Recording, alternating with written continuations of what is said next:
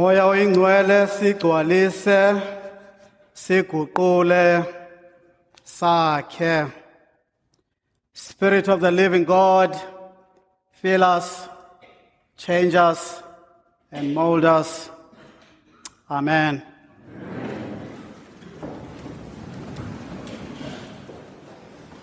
A story is told by Otto Scharmer on the day he arrived home to see his house burning down.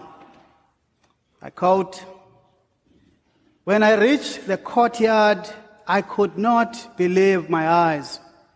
The world I lived in all my life was gone, up in smoke as the reality of fire in front of me began to sink in, I felt as if somebody had ripped the ground under me, my feet, the place of my birth, childhood, and youth was gone.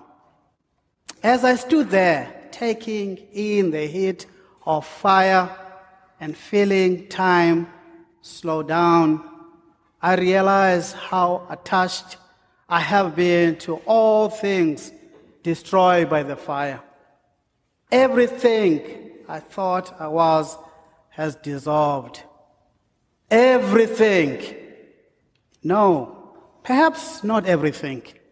For I felt that in a tiny element of myself still existed. Somebody was still there, watching all this. Who Close quote. Pentecost, Pentecost day was like a fire destroying everything known to the disciples and everyone in Jerusalem. It was a fire that awakened them to their truest identity, the implication of the resurrected Jesus. For 49 days after the resurrection, the fire of life was embodied by our resurrected Lord. But the disciples could not grasp it. Resurrection fire was burning outside in Jesus. The disciples could not access it. But on the 50th day, it's recorded that the fire appeared among them. Today we commemorate how the church came about. On Pentecost Day, we reflect on what God did in the past and celebrate the existence of ecclesia, the congregated people that were filled with the Holy Spirit, the church which was propelled by the fire of the Spirit. How did the followers of Jesus become aware and recognize that they were the sent ones and witnesses of Jesus? It is through the power of the Holy Spirit. How was the Jesus movement established? It is through the receiving of the Holy Spirit, and the disciples were transformed by it. What transpired for the followers of Jesus? They became heat transmitters of peace, joy, and forgiveness, which became an all encompassing movement. Today, we are asking the same Spirit to fill us, to change us, to mold us. The Holy Spirit gave birth to the existence of the church, the followers of Jesus. The same Spirit gave birth to the existence of the chapel of the cross. Just like that first church, the doors of our church, churches need to be remain open. The door of our hearts needs to be open, not locked. Just like Otto Scharmer, we need to allow the fire to revive us, to destroy what is false, to bring to light, to reveal that which is true. In today's gospel, it is reported that the doors of the house where the disciples had met were locked for the fear of their fellow Jews, their own people, for the fear of fear of their safety, fear of danger, fear kept the doors locked. But Jesus came, stands among them, and declares, Peace be with you, peace be with you, peace be with you. You may carry peace with you as a result of me giving peace to you. Even today, we might keep our doors locked, locked for the fears of others, though we pride ourselves as, as Episcopalians for welcoming all. Do we really? Look around.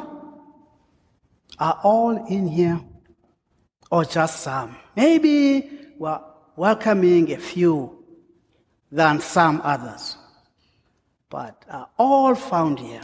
Who is locked out based on our fear today? Who is the other for us in these pews? Could it be immigrants, the people who loiter asking for money, addicts, white men, black men, black women, you name, you go down the uneducated. We also keep our hearts locked for a fear of what?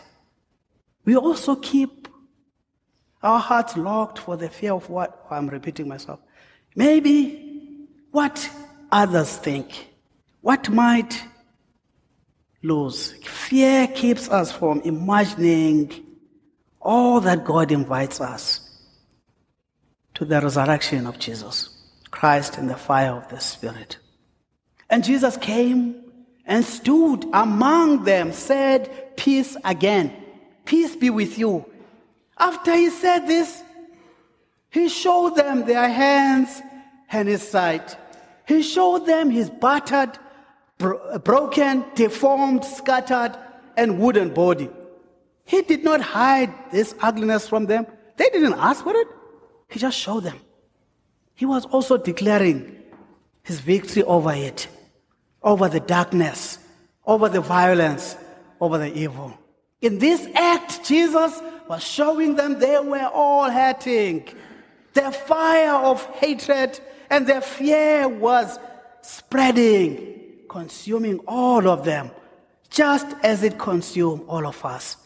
They were and we are all hurting and experiencing intense pain but it declares peace and it declares victory over all that we fear and all that is evil.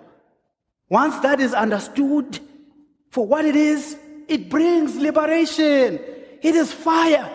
It empowers, it frees, it ignites the disciples and us to go out with the same message and power as Jesus, to break the yoke to set the captives free, to defeat the lies, power, and fear of evil. As the Father sent me, I sent you, says Jesus. The passage records that after Jesus showed them his scars, they saw Jesus and the disciples rejoiced. They now understood when they saw the Lord. It was in Jesus identifying with the disciples and his vulnerability that transformed their fear in rejoicing.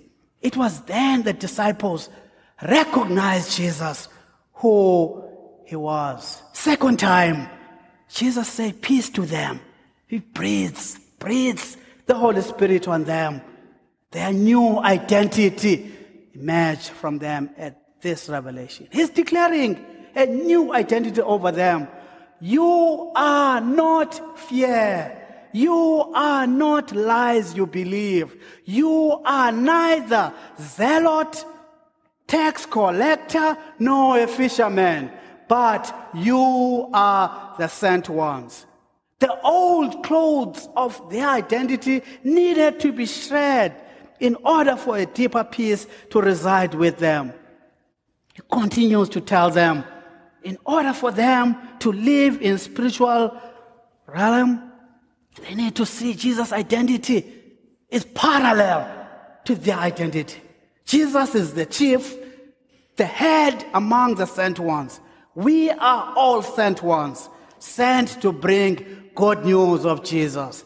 In order for this new identity to emerge, the head, the sent one, had to breathe life into the other sent ones. Those who were bound by their social construct of their identity were confined by their social status and lack thereof.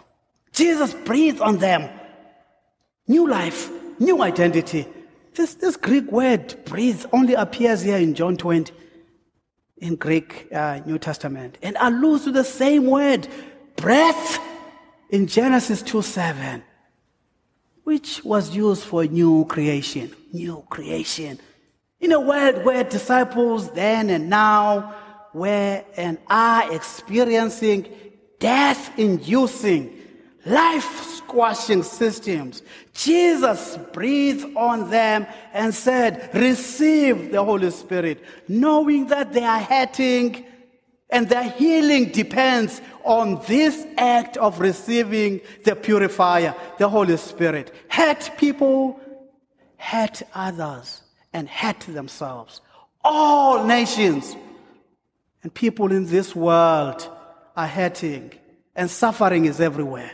We can't live a life of freedom until we see this basic condition is everywhere we all need to receive the Holy Spirit, to receive the forgiveness and the peace the Lord offers. We all need to receive the fire.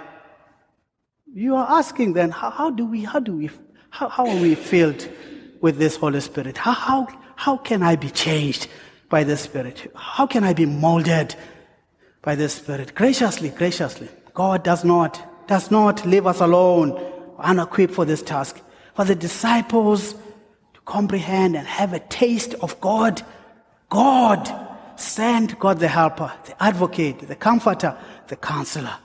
Generously, He does give us the Spirit in order for us to be purified and transformed, to be transmitters, to be bold, to claim God's work in this world.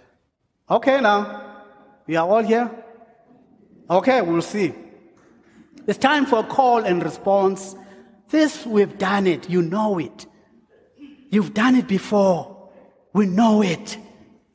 This tradition has been used many times to invigorate. You heard the preacher preaching, emboldened people to make the truth that you heard to sink in. So I'm going to have five questions. Only five, not too many. But in each question, I will end with who do we need? Your response is this the fire from God. When I say, who do we need? What do you say? Uh, okay, let's, let's do it. Let's, let's do it with a little bit of conviction, right? Who, who do we need? That's much better. That's much better. When we feel, when we feel alone, and need intimacy with God. Who do we need? God, God the helper. God the helper. When we are blinded by our ambitions and unrealistic expectation, who do we need? God, God the companion. God the companion. When we are betrayed, hurt, and invisible, who, who do we need? God the companion. God the companion. When we are betrayed, hurt, invisible, who, who, who do we need? God the advocate. God the advocate, when we are troubled, overwhelmed, forgot what Jesus taught us, who do we need? God the comforter. When we are misguided and led by other agendas, who do we need? God the counselor. Imagine, imagine. Just imagine, friends. Imagine with me a world where all false identities are bent down by the fire of God. Just imagine a world where all things that hurt us and cause us suffering and pain bent down by the fire of God. Imagine a world where all divisions, all divisions are consumed by the fire from God. Imagine, imagine a world where all human beings, all human beings are transmitters of peace and love fueled by the fire of God. Imagine a world where all creation receive the fire from God, the Holy Spirit. Imagine a world, friends, all humans were willing, willing to receive the purifying fire from God, the Holy Spirit. Imagine. Imagine. Imagine. The only way for that world to be possible is by receiving the Holy Spirit, receiving the fire from God, allowing the fire to consume. This place called Chapel of the Cross. Moya oyingcwele sigcwalise siguqule sakhe. Spirit of the living God, fill us, change us, and mold us. Amen. The Chapel of the Cross is an Episcopal church in the heart of Chapel Hill and the university community. Find out more at thechapelofthecross.org. There you can find our latest news and events, connect with our pastoral care team, Faith in Action Ministries, and offer a prayer request. You can also find us on social media on Instagram at The Chapel of the Cross, and on Facebook and Twitter at COTC Chapel Hill. May you be nourished by the word to serve in the world.